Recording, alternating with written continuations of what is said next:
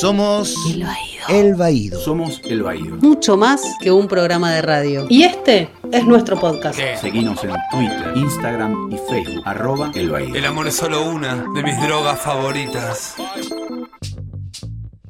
Hola, ¿qué tal? Bienvenidos a el podcast del Baído, el podcast de la Asociación Civil del Baído. Mi nombre es Gustavo Casals. Hoy me acompaña Hola, yo soy Gustavo Peconaro. y también me acompaña nuestra compañera. Y por acá, Alcira Garido, ¿cómo va? Eh, Gus, hoy tenemos dos cosas eh, que son de bastante actualidad. Me gusta. Una es de candentísima actualidad y otra eh, que es una entrevista que hiciste con, con un amigo de la casa, con Lucas Santa Ana. Sí, con Lucas que ya está terminando de rodar su segundo largometraje, su tercera película, que se llama Yo Adolescente. Está basada en el libro de Sabo. Exactamente, está basado en el libro de Sabo y bueno, contó un elenco joven de estos actores y actrices de la televisión y de los nuevos actores de veinteañeros de, de esa edad más o menos. Así que eh, es una entrevista muy interesante porque además Lucas está eh, además eh, en un proyecto del documental sobre Ilse que también nos cuenta un poquito de eso. Hagamos una notita. eh, si están escuchando este podcast el día que sale, hoy es el cumpleaños de Ilse.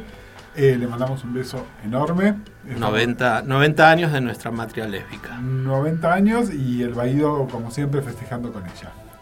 Eh, y vos, Al, contanos qué nos traes. Hoy les traigo, por un lado, la- les presento a Marilina Bertoldi, por si no la conocen, así que vamos a escuchar algo de ella. Seguramente estuvieron viendo su nombre por ahí, este, porque ganó un Gardel de Oro, así que hoy vamos a compartir algo de su música y les voy a contar un poquito más sobre ella. Y por otra parte, llegó al fin el tan esperado a mover la especial sobre el mundial. Nos juntamos con Leila Poncetti, una amiga ex. Eh, una amiga, Chongo Star, para quienes escuchaban temporada de Chongos. Así que bueno, estuvimos charlando un poco con ella, también ex jugadora de fútbol. eh, así que vamos a estar charlando un poco con ella sobre la selección femenina eh, de fútbol que está jugando el mundial en este momento en Francia. De Garrón. de garrón. Que al teléfono. 3, 2, 1. Hola, buenos días, buenas noches, buenas tardes para cuando nos escuchen. Esta es una nueva edición de El Baído Podcast eh, con un degarrón medio especial porque no vamos a hablar de una obra o una película o un evento específico, sino que vamos a hablar eh, de muchas eh, películas y de muchas eh, actividades artísticas de la mano de Lucas Santana. Buenos días, Lucas Santana. Buenas tardes, buenas noches. Hola Gustavo, ¿cómo estás? Bien, eh, Lucas, nada, bueno, te tenemos nuevamente en el Baído en, en esta nueva versión podcast. Eh, es un placer tenerte. Feliz de Eh, estar acá. y desde la última vez a ahora, este, bueno, ha- has recorrido un largo camino, muchacho. Han pasado muchos años, ¿no? Ha Que pasado fue muchos 2013 años. fue, más Fue o menos. Por ahí, cuando está, sí, más o menos. Sí, sí, que estabas, bueno, eh, en esta, te habíamos convocado para una especie de programa donde hablábamos de, entre comillas, nuevos directores. Eh, Sí. eh, y de repente, bueno, eh, cinco o seis años después, este nuevo director ya es un director con los pies sobre la tierra y con una experiencia que está bueno que nuestras oyentes y nuestros oyentes también eh, bueno, conozcan, ¿no? Sí, gracias, me halaga un poco. Bueno, ya no eh, soy tan Nobel. ya no, so- no, ya Nobel ya no puedes currar con eso. Ah, bueno. Em, bueno, hablando específicamente de cine, porque también tenés toda una faceta que tiene que ver con el teatro y también con guiones televisivos y demás, pero de cine, que ahora ya nos vas a contar todo eso, ¿no? Pero de cine, bueno, eh, sos el autor de los cortos Las Llaves, de Un aire familiar y de Vidas Nuevas. Eh, además, en teatro, eh, en estos momentos estás con eh, un, no sé qué número de temporada, ya nos contarás de Saudade, la quinta temporada, con proyección todavía.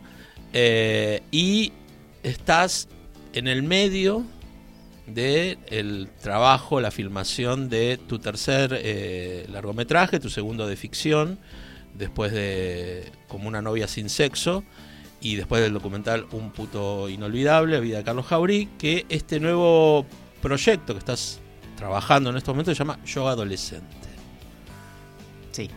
¿En qué estamos? ¿En qué estamos? Bueno, estamos con muchas cosas. La verdad que siempre fui una persona como bastante multifacética y multitasking. Así que estoy como eh, yendo los domingos al teatro a hacer las funciones. De lunes a viernes estamos ahora ya en proceso de rodaje de la película Yo Adolescente, que está basada en la novela homónima de Nicolás Zamorano, alias Sabo Dice, en las redes sociales.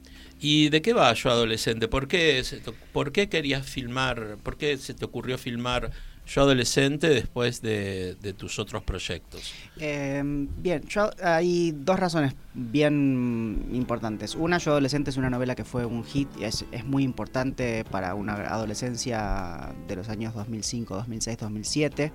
Este, que hoy es gente de alrededor de 30 años más o menos. Es una novela que fue escrita post-Cromañón. Es un retrato de época de lo que es la adolescencia post la tragedia. eh, principalmente por cómo cambió la manera de, de- de- del esparcimiento en la ciudad de Buenos Aires y en el país a raíz de eh, la pérdida de todos esos chicos, ¿no? que tiene que ver con eh, lugares que cerraron, medidas de seguridad que se empezaron a tomar mucho más fuerte después de, de ese evento y que eh, afectó principalmente a los, a los adolescentes en que antes de ese momento salían a la noche sin ningún tipo de, de restricción, sin nada, y a partir de ese momento dejaron de poder entrar a los boliches nocturnos, dejaron de poder entrar eh, a ciertos lugares, tuvieron que encontrar la manera de ellos hacerse su propia salida. Este, entonces esta es, es una historia semi-autobiográfica que toma algunos elementos de la vida de, de Nicolás, de Sabo, y él además hace un retrato de su época y de su, de su contexto histórico, ¿no? que tiene que ver con eh, las salidas, con sus amigos, con cómo eran las amistades, qué tipo de amistades, cómo es la música de esa época, qué cosas se leían. eh, y de todos esos elementos que están en la novela, no- yo tuve que tomar algunos porque no, no entra todo en una película, es más poco- sería más para hacer una serie casi. Mm. Este, pero bueno, yo no, no quería hacerlo televisivo, sino que quería hacerlo cinematográfico y em, nada, me interesaba mucho más la historia central, que es la historia de Sabo, que le gusta una chica, se la roba un amigo, de- después se enamora, se enamora de su mejor amigo y como no quiere perder esa amistad, no hace nada con él y se engancha con un chico y una chica a la vez. Y es, una historia medio adolescente, es historia romántica, con el trasfondo del contexto histórico de esa época. Eh, post-Cromañón, ¿no? de una época que, ah, más allá de Cromañón, era una época muy convulsionada políticamente Sí. y diferente también a nivel comunicacional, ¿no? Porque las redes no eran redes lo que no son ahora. No, recién empezaban los blogs, los fotologs, digo, era otra forma de... Los celulares no eran smart, no había redes sociales, eh, era como una forma mucho más eh, cercana de relacionarse de las personas, no tan digital. Eh, y también ellos, eh, hay algo que empiezan a hacer que también en esa época nacen, básicamente son las fiestas que eran en principio clandestinas, que hoy son las fiestas más conocidas, tipo la Brandon, la fiesta Plop. Este, muchas de esas fiestas nacieron en esa época, que se hacían primero en terrazas, en casas tomadas o en casas alquiladas, y que hoy son fiestas establecidas con todo un sistema de, de- de seguridad que en aquella época casi no estaba. Yo me acuerdo de las primeras fiestas en las que fui, eran en una casa, pasillos medio. eh, ca- casa chorizo, Sí. era medio pasillear. Este, Y qué, qué interesante pienso en, en- en esto que decís de, ¿no? de, de trabajar en una película, una época eh, vista desde, desde el entorno juvenil o adolescente, por llamarlo Sí. de alguna manera, donde, por ejemplo, esto que nombramos con tanta como con tanta liviandad, pero que realmente marcaba las relaciones, era Sí. que no existían las redes sociales. Sí. O sea, Cromañón no estuvo difundido eh, por las redes sociales como hubiese estado hoy, por ejemplo, No, la- instantáneamente y, y- con tanta difusión, ¿no? No, las que estaban, digo, las, las redes sociales que no eran, eh, eran sociales, pero no eran de la sociedad de ahora, como lo que es Facebook. Estaba YouTube, que sí se difundió muchísimo el material en- a través de YouTube. Flickr, este, Claro. sitios que hoy Claro. parecen como antiquísimos, ¿no? Pero Total. eran Sí, como- pero no existía dos. Instagram, por ejemplo. Claro, no, no había No Instagram. había los vivos de No, no, no, Instagram no o los vivos de, no, no, Twitter, no. por ejemplo. Sí, sí, no, ni, ni ahí. Y, y en ese sentido, más allá de lo de, de lo que pasaba en ese Sí. momento, eh, ¿cuáles fueron tus desafíos para en el día de hoy poder eh, pensar la película o bueno el- tus desafíos y los de Nicolás, ¿no? Sí, para pero vos como director poder eh, pensar la película desde ese- en esa en esa época. Eh, el primer desafío que yo tenía era como eso, seleccionar la historia y poder recortarla a algo que sea posible. Recordemos que el cine argentino está en una situación medio de emergencia, este, donde los presupuestos básicamente son exiguos para hacer películas y esta es una historia grande.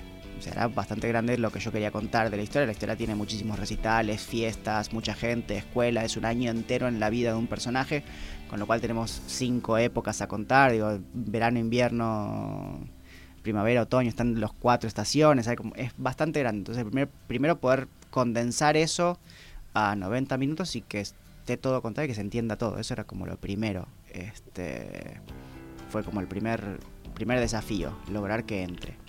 Eh, y después, eh, ahora que estamos ya en el proceso de filmación, un poquito antes en realidad, el siguiente desafío es encontrar a los talentos, ¿no? Eh, Actores de que den 16 años, que sean bien jovencitos este, y que puedan llevar adelante estas historias que son muy fuertes. Y por suerte tenemos muchísimo talento en los actores actuales, jóvenes. Eh, actores y actrices que, por supuesto, en esa época, nada, eran nenes, nenitas, Niños. niñitos. Y tuviste que explicar. Que. Tuve que tuve que explicar algunas cosas que desconocían o que no conocían, bandas que no conocen, que Sí, son de aquella imagino, época que hoy no Yo suenan. este, sí, bandas que no conocen o ¿Conocían Cromañón, lo que sucedió? Sí, la tragedia se conoce, eh, digo, está difundida y es eh, que además ahora se cumplen 15 años Mm. este fin de año, con lo cual también era poder, y no se habló, básicamente en ficción de esta historia, este, y eso también era un puntapié inicial importante para, para contar la historia, que era la, la otra que me, que me quedaba, digo, por contar, que ahí es como, ya hay 15 años, hay una distancia histórica, me parece que es momento de empezar a hablar. Si bien nosotros no contamos Cromañón, desde no, no, no hacemos la historia, Sí, no haces los- el, el- no hacemos el Cromañón, el- el- el- eh, ni la historia de esos personajes Sí. que estuvieron ahí, se habla de Cromañón en la película porque es lo que se habló durante todo ese año. O sea, arranca la película, arranca el 30 de diciembre en otro Mm. recital, no en Cromañón, y a la salida de ese recital todos recibieron llamadas telefónicas de sus padres desesperados, pensando que estaban en la tragedia. Eh, y nada, eso es como, digo, está ahí y está luego de otro asunto en la historia. Los personajes durante el año van hablando de ese tema porque estaba ahí, digo, se recordaba, se fue un año de, de muchas pérdidas. Eh, pero no, es, pero no está centrada en eso la historia. La historia está centrada en los adolescentes y en la historia de Sabo, que es, nada, esto es una historia más de amor y romántica tal vez. ¿Y cómo fue mm, la experiencia? ¿Cómo, cómo encararon el trabajo con, con Sabo? Que además es Mm. amigo tuyo, ¿no? Sí, Entonces, sí, sí, tal cual. Eh, bueno, por un lado yo me yo no había leído la novela originalmente con y pero me imaginaba que ahí había algo importante y que se, que era digno de ser contado, entonces hablé con él, le pedí que me diera el texto porque lo había despublicado el él- la novela se, entre- se hizo por entregas. Empezó como un fotolog, después pasó a ser un blog y él la fue re- reescribiendo y revisando con los años. Y de un tiempo a esta parte la despublicó de internet y no estaba disponible. Entonces yo le dije, che, pásamela que la quiero leer porque me parece que ahí hay algo. Y después de que la leí le dije, bueno, quiero hacer una película con esto. Y él medio que me dio carta libre a que yo hiciera lo que quisiera. Me, me dijo, bueno, hacé la voz, escribí la voz, yo no me quiero meter en la escritura del guion. Y ¿Será, será entonces basada en Es basada en la novela de él. novela de él? Eh, yo sí igual le pedí a él que después hiciera algunas revisiones del, del guion en función de algunas cuestiones específicas que a mí me faltaban por, por una distancia histórica que tengo yo con el momento. Eh, digo, yo en el 2005 ya era un chico grande. Mm. Este, entonces no, no, no recuerdo tanto de, lo, de la adolescencia, de cómo se hablaba, de algunas cuestiones más, más de las Sí, relaciones. de las tribus que había en Sí, ese de las tribus de ese momento que no que desconozco. Entonces Mm. ahí le pedí que él volviera a retocar. Entonces yo primero hice una primera versión que era larguísima. Después nada, trabajé, retoqué, reescribí, qué sé yo. Y cuando tuve una versión que me gustaba, se la di a él para que la leyera con muchísimo miedo. Porque cuando un autor te toca en tu obra, es como difícil de leer la una obra sobre tu obra. Eh, y, al- y realmente le encantó. Me dijo que le encantó. De hecho, todas las diferentes versiones que se fueron haciendo del guion, ya vamos por la versión 17 de guion. Este. Sí, no me pongas caras, pero sí. No, versión no, no. 17 de no digo guion. nada, no dije nada. Este, mm, eh, cada vez fue como a pesar de tener que cortar por cuestiones de producción, la obra sigue creciendo y mejorando. Es, es, es rarísimo eso, porque uno por lo general cuando corta siente que pierde y nosotros en el corte de producción ganamos muchas cosas que nada, estoy mucho más contento con esta versión que con la versión que tenía 130 páginas, por ejemplo. Y en este, en este caminito, en este camino, ¿no? Sí. Ya que, que venís emprendiendo, como no, después de los cortos, con tu primer largometraje, como una novia sin sexo, después con el largometraje, el documental de, El de Jauregui. sí. ¿Qué mojón o qué, qué punto es yo adolescente en tu carrera? Em, yo. Que además sí, has sí. tenido dos años de mucha de mucho crecimiento profesional, Sí, porque- además eh, como productor, sí, etcétera, sí, porque me- etcétera. me, ¿no? fui del otro lado, me fui del lado oscuro de la fuerza, de la dirección a la producción. Eh, como le decimos nosotros en Está el bien. chiste. Eh, ya, yo en cada obra siempre trato como de desafiarme en algo. Mi primer cortometraje de todos, el primero que dirigí, que yo ni siquiera soy director con título en realidad, soy director de, de facto. no de facto, no queda feo. a veces. Este, queda feo. Los queda títulos, feo de sí, facto. de Este, facto de, no. De hecho, de hecho, eh, soy eso, soy soy director de hacer más que nada, porque vengo del lado del teatro, de, De haber dirigido sí. de oficio. Eh, entonces el primer cortometraje me lo tomé como un ejercicio, son dos personajes, era una persecución, qué sé yo. Después, bueno, dije, voy a hacer las llaves. Las llaves ya son tres personajes, dos espacios, siempre me voy proponiendo algo distinto. Eh, eh, Vida Nueva son, no es un guion mío, es un guion de otro. La- el desafío era hacer un guion de otro que no sea mío. Eh, eran ocho personajes, historia de múltiples personajes.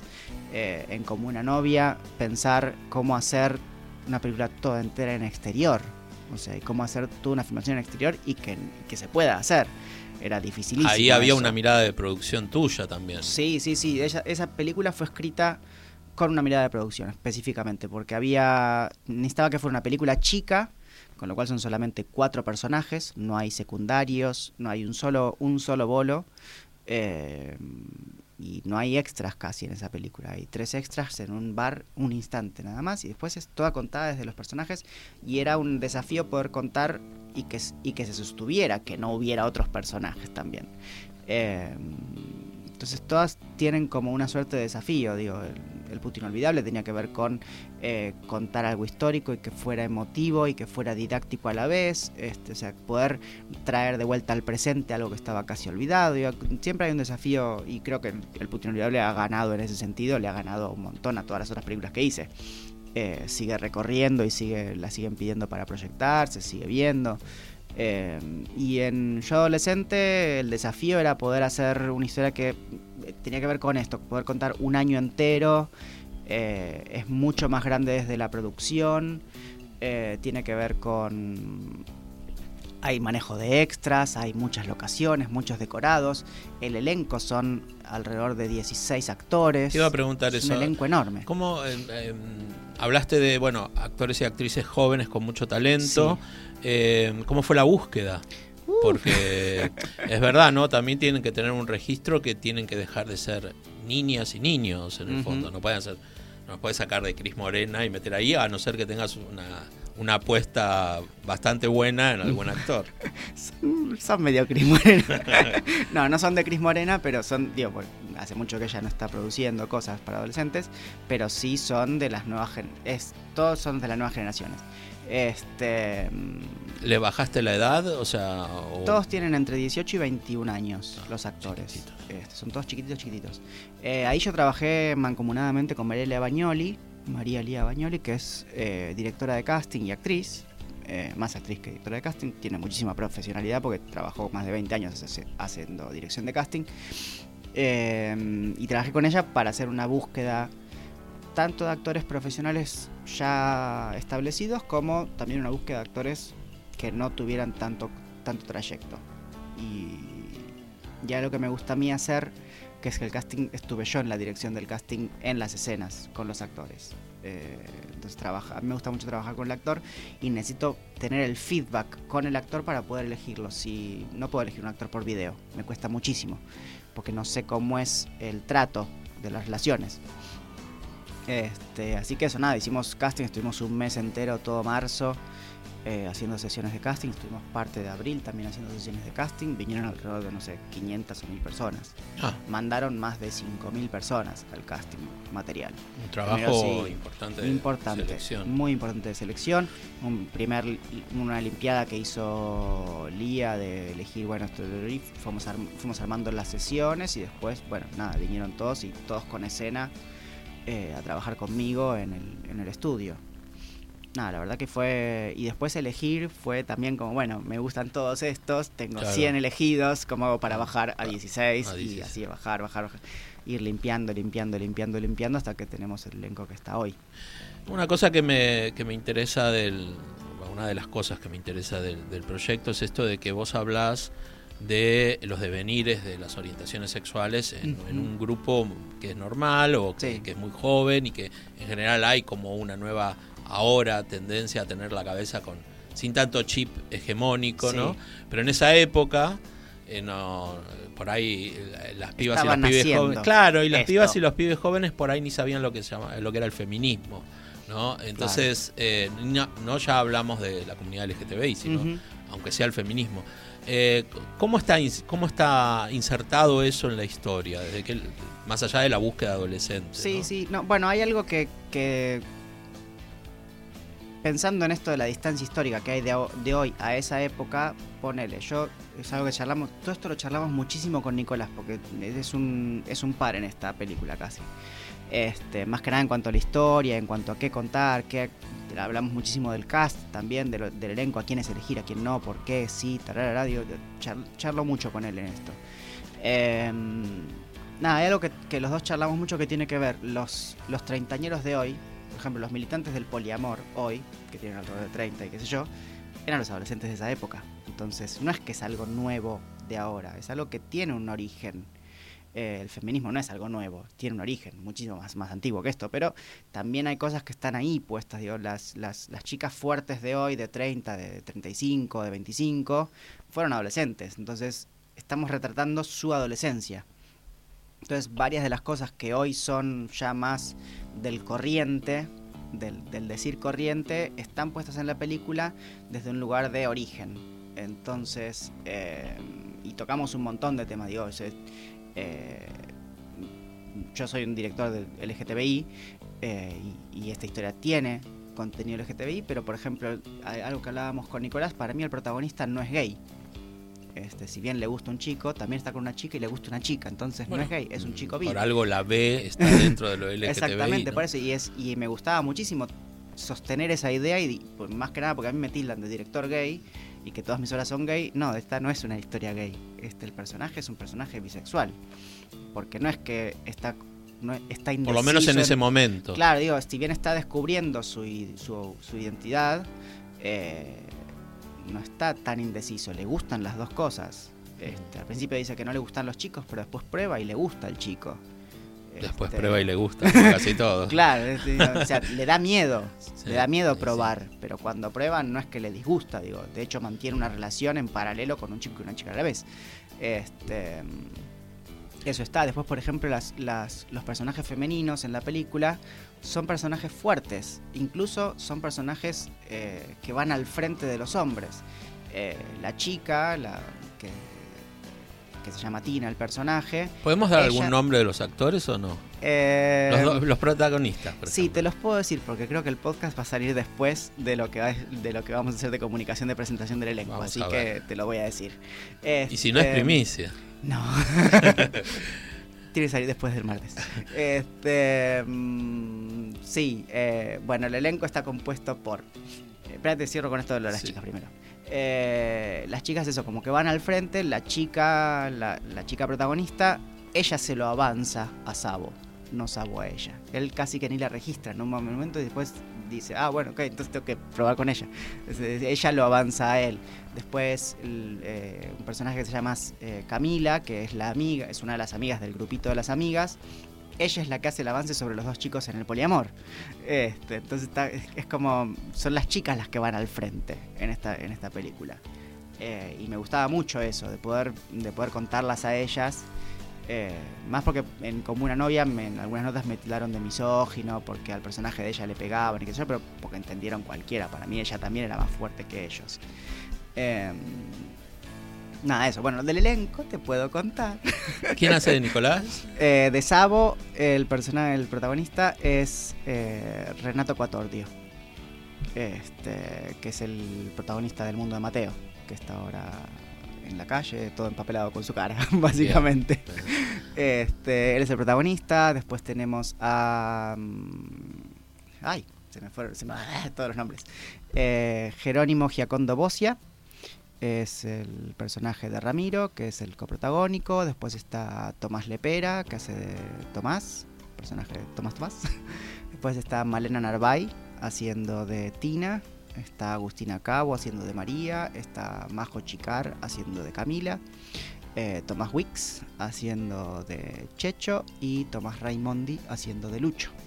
Eh, actores Elenco grande, todos actores. Sí, y actores y actrices de 19, 20 años, 21, no sé qué, que dentro de unos años esperemos tengan un nombre y, y- Sí, y varios eso de- es toda una responsabilidad, ¿no? Sí, sí, sí, y varios de ellos están, ya son, digo, medio, están establecidos, digo, eh, Malena Arbay viene de hacer eh, 100 días para enamorarse, Tomás Raimondi viene de ganar premio mención por la actuación de cartero en Bafisi, eh, Tomás Wicks está en ese momento con una película en cartel y estuvo con... ¿Los elegiste también con que tuvieran cierto recorrido o...? Eh, el recorrido ayuda, claramente, eh, por supuesto, pero también lo que más me importaba era que tuvieran talento, que, fueran muy buenos actores, muy buenos profesionales. Este, porque hay algo también que sucede en estas nuevas producciones, en, esta- estas nuevas producciones, en esta nueva forma de producción que tenemos, en la cual las películas que se hacían en ocho semanas hoy se hacen en cuatro. Este, y no es que los guiones tienen la mitad de páginas, sino que se tiene que hacer todo mucho más rápido. Eh, yo como director tengo muchas menos retomas para hacer, tengo mucho menos tiempo. Este, entonces, si es un actor que no tiene el talento necesario para poder resolver la escena con facilidad y con rapidez, me requiere más tiempo. Entonces, ha- había algo que tenía que ver primero con eso, con que pudieran, que fue lo que yo buscaba en el casting también al hacerlo yo, poder ver que estuviera eso ahí. Eh, Vos que sos bas- bastante cuidadoso con tus eh, producciones artísticas con la música, eh, una película que va a ser musical indudablemente, porque Sí. no digo que sea un musical, sino que va a tener No, mucha música. Tiene mucha música. ¿Cómo es la banda de sonido? Es- eh, No puedo decir nada. No de banda. decir nada. No, pero porque estamos todavía en tratativas con algunos artistas eh, de porque esa claro, época para tenés que, que, nos- te tienen sí. que ceder o tenés que comprar los derechos. Sí, sí, no se pagan. se Pero pagan, además va a haber una banda de sonido. Sí, además va a haber un. Claro, está, digo, están las, las canciones de época que necesitamos que suenen, este, de las cuales tenemos ya dos bandas, eh, tres bandas eh, tramitándose, algunas más aprobadas que otras, pero Mm. tramitándose todas, este, charladas todas. eh, y todos dijeron que sí. Y después está el músico que hace la música original e incidental de la película, que ese sí es Mariano Fernández, que es, es el músico de la casa, el músico de la productora De- con la de que Som- trabajamos. de Sombra Cine. Sí, sí, sí. Perfecto. Eh, ¿Plazos? ¿Cuándo se estrena? ¿Sabemos? ¿Eh? Bueno, eh, la parte de exhibición de las películas del cine argentino es bastante complicada, como Sí. conoces. Eh, yo quisiera poder estrenarla antes de fin de año. O sea, para este año. Sí. Este sí, año sí. estrenamos un otro Lucas Sí, lo- sí, los plazos son en, en cuatro semanas termino de filmar, de ahí tengo seis semanas de edición, después un mes y medio de trabajo de sonido y color, y eh, para septiembre tendría que estar terminada la película. Más o menos septiembre, octubre debería yo tener terminada la película para poder estrenar dentro del último trimestre. Si Bien. no, será el primer trimestre del 2020, Del- pero Bueno, ahí estaremos, mi idea es poder hacerlo antes de que salga Star Wars. estaremos atentos. Pero no es eh, el único proyecto y para como para Mm. ir terminando tenés además eh, a nivel teatral estás en Sí. plena temporada de la quinta temporada de Saudalle Sí. que bueno está en el Teatro Polonia Sí, eh, todos los domingos a las 18.30 Sí. y con expectativas de seguir. sí, Eh, porque le está yendo bien. La verdad que estamos agotando todas las funciones y estamos felices. No, por bueno, y además quinta temporada, ¿no? Sí, en un proyecto independiente, eh, con un elenco grupal bastante grande, o sea, digo, es también una apuesta personal que me parece que está buenísimo recalcar. Sí. Y después eh, estás en medio de un proyecto, Próximos proyectos. próximos proyectos, que, eh, que tiene que ver con otra vez un rescate histórico de una figura del activismo LGTBI, que es la película sobre Ilse Fuscova. Sí. ¿Qué podés contar de eso? Apenitas. Bien, de Ilse Fuscova lo que te puedo contar es que eh, es una codirección junto a Lili Furios, eh, activista feminista lesbiana también ella, eh, y directora documentalista. Es un retrato, si bien hicimos con vos el puto inolvidable, hay algo de este que tiene la diferencia con el otro, que Ilse está viva. Entonces te- querem- queremos mucho que cuente Ilse su historia. O sea, y, y también verla Ilse hoy, ahora, eh, y rescatar su memoria. Eh, nada, tiene mucho que ver con eso, con, con el rescate de la memoria.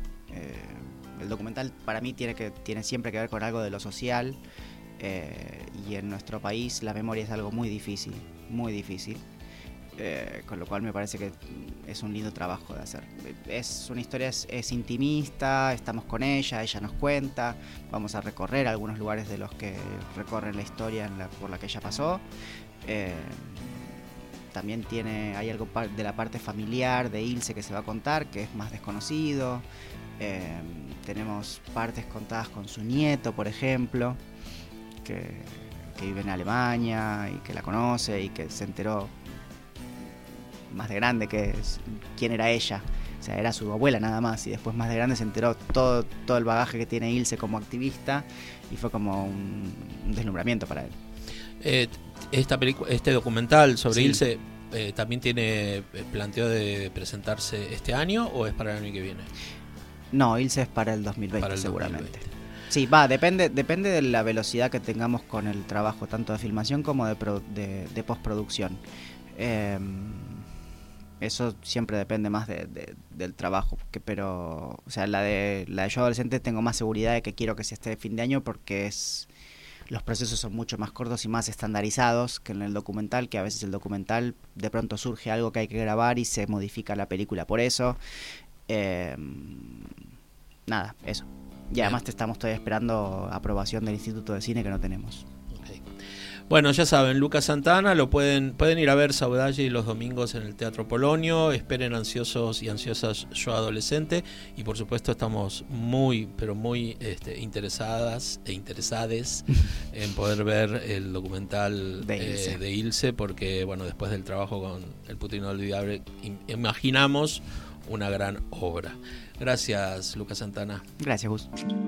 Vamos a presentar ahora a Marilina Bertoldi. A algunos, algunas les sonará el apellido por ser la hermana de Lula Bertoldi de Lucas Sativa, pero viene ya con un recorrido bastante amplio ella por los escenarios porteños, ella y no porteños, porque ella es santafesina, pero de Córdoba como como Lula, por supuesto, como su hermana y como los Eruca Sativa. Así que, eh, ¿por qué vamos a hablar de Marilina Bertoldi? Ella hace poco salió en todos los medios, si uno la, googlea, la encuentra saliendo en diarios de todo el país, porque se hizo del Gardel de Oro en esta última edición de los premios Gardel y también, por supuesto, ganó mejor disco de rock. Así que estuvo ahí por todos lados. ¿Y mm, qué es lo interesante tal vez de toda esta historia para quien no haya visto, no haya escuchado o no le interesen para nada los premios Gardel y entonces no vio o vio el nombre de Marilina Bertoldi y dijo, ¿quién carazo es esta piba? Bueno, ella se subió al escenario y lo primero que dijo cuando le dieron el Gardel de Oro fue, estuve haciendo investigaciones sobre esto y la única mujer que ganó hace 19 años fue Mercedes Sosa y este año lo ganó una lesbiana. Así que este, la verdad eh, es que es interesante que esto haya pasado, también que haya sido una música independiente, este, siendo un premio de la industria también es más que relevante. También ella decía en el escenario ese día que para ella, cuando era chica, estos premios eran inalcanzables y que con los años se fue alejando porque no representaba nada de lo que ella y sus amigos consumían. También dijo, entréguennos estos premios que vamos a cambiar la música. Y sí que lo están haciendo esa generación, la generación de muchas músicas que ya eh, escuchamos y conocemos y compartimos en el Baído, como Paula Mafía, como Señorita Carolina, como Lucy Patané, como Miss Bolivia, este, esa generación que hace años que viene remándola desde el y algunas de a poco se van asomando. Obviamente Marilina tuvo mucha visibilidad con este premio, eh, pero eso también tiene que ayudar a abrir otras puertas. Hablábamos hace poco de la ley de cupo femenino en los escenarios, que ojalá salga y sea ley y también le dé mucha voz a las mujeres músicas que están pidiendo pista para salir a tocar para cada vez más público porque lo están haciendo a su manera y remándola. Así que ojalá se abran puertas.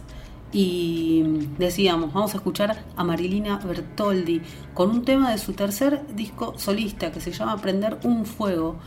Eh, ella va a estar presentando este disco el viernes, el viernes 14 de junio en el Teatro de Flores, ahí a partir de las 7 de la tarde, porque es un recital apto para todo público. El Teatro de Flores queda en Rivadavia 7806. Ahí va a estar entonces Marilina Bertoldi presentando Prender un Fuego y tocando seguramente canciones de sus discos anteriores. La escuchamos entonces.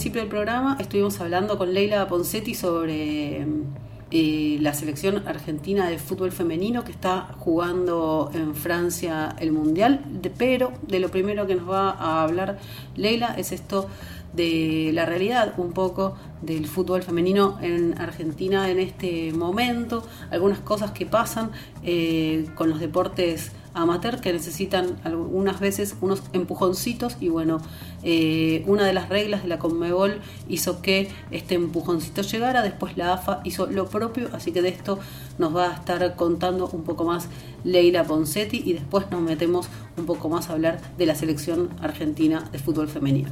¿Qué tal, equipo del Baído? Acá estamos una vez más colaborando con ustedes, siempre un placer estar acá. Así que bueno, les quería contar un poquito cómo es la situación del fútbol femenino.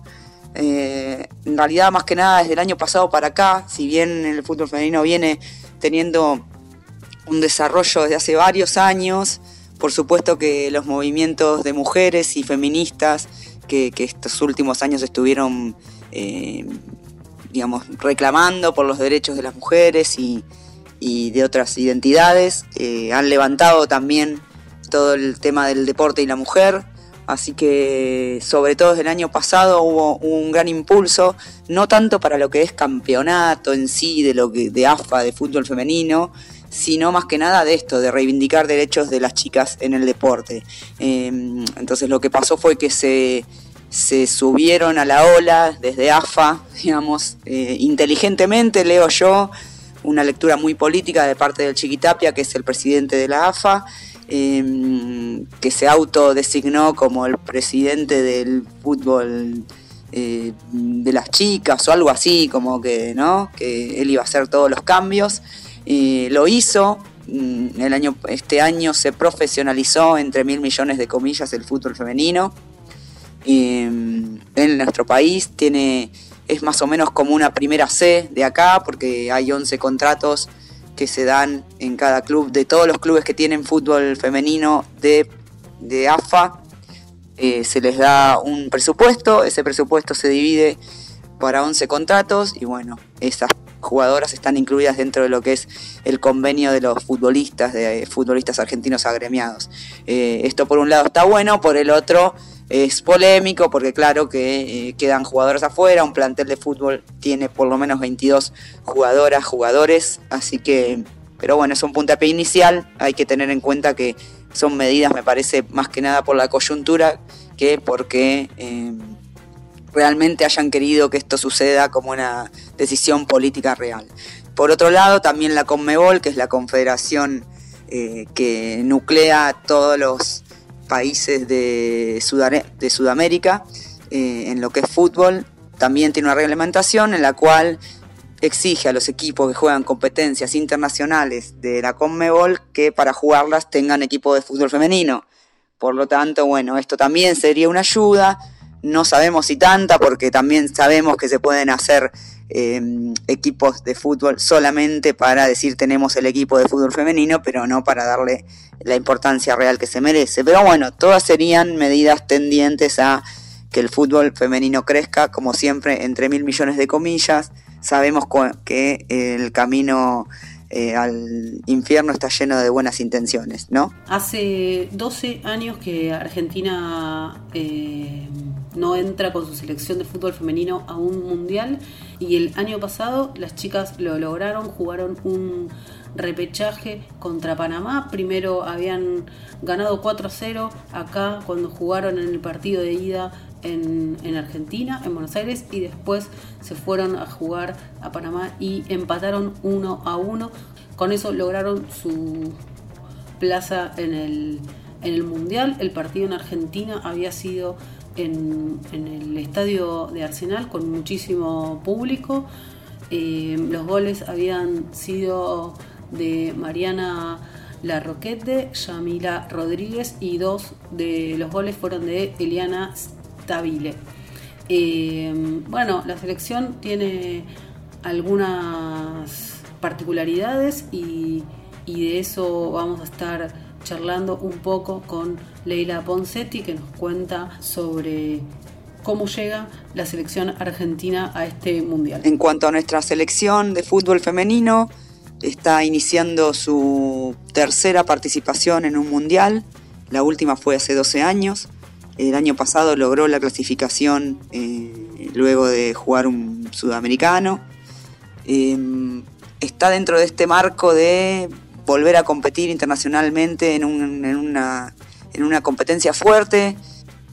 Argentina llega bien, eh, bien preparada, ha tenido mucha más preparación que en otras competencias internacionales debido a toda esta movida que, que veníamos contando antes.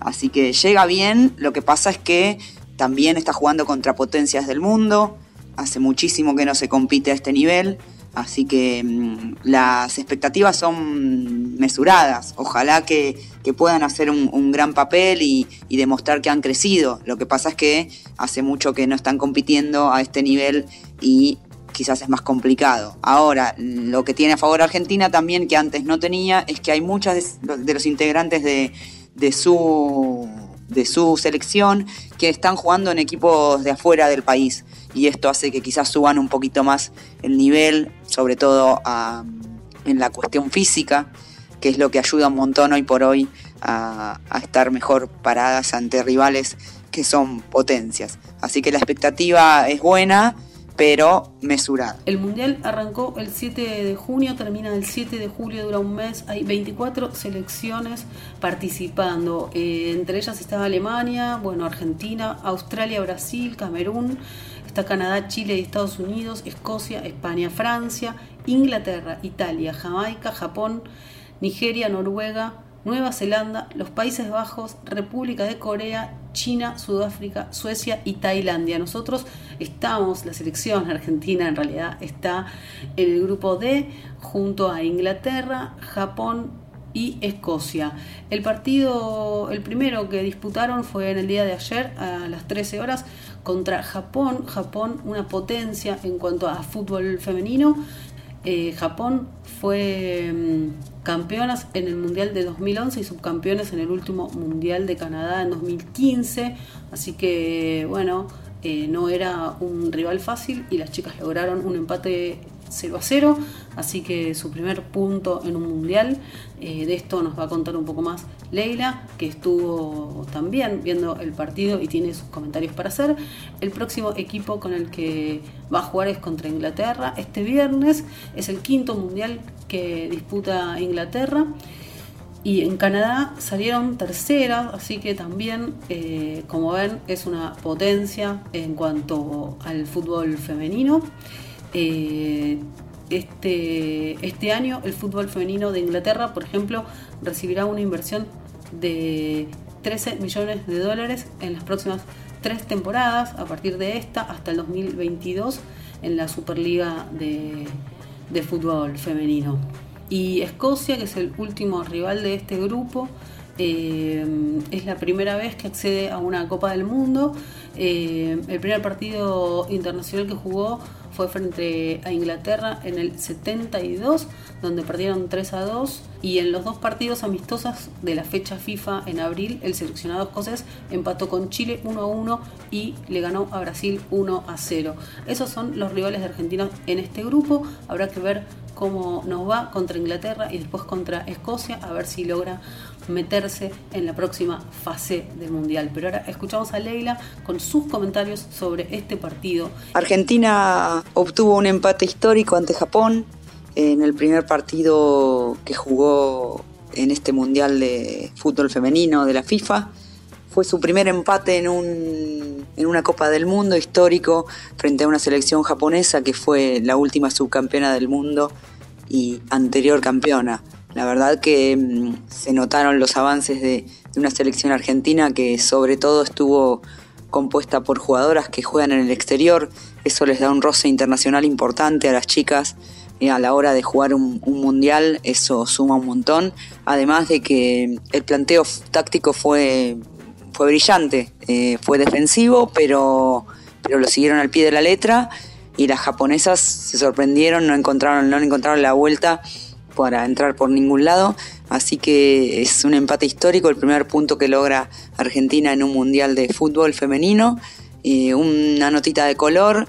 Entró sobre el final del segundo tiempo Mariela Colonel, una jugadora que en la actualidad juega en España que tiene 37 años, es la más eh, grande del plantel de Argentina. Eh, y se transformó en la, en la jugadora más grande en jugar un mundial eh, dentro de todas las categorías, ¿no? También entre los varones. Eh, así que bueno, tenemos un, un récord en la selección femenina. Esperemos que las chicas puedan seguir avanzando. El viernes juegan contra Inglaterra, si no me equivoco. Y, y bueno, la idea es que puedan llegar lo más lejos posible en esta nueva etapa de la selección. Y habrá más Mundial de Fútbol Femenino acá en el Baído la semana que viene con Leila Poncetti. Bueno, eh, gracias amigos. Esto es todo. Nos estamos escuchando la semana que viene. El Baído Podcast es parte de la red de podcast de El Baído. Buscarnos como El Baído, Facebook, Instagram, YouTube, Twitter, seguimos en Instagram, Facebook, Twitter, y YouTube. arroba El Baído.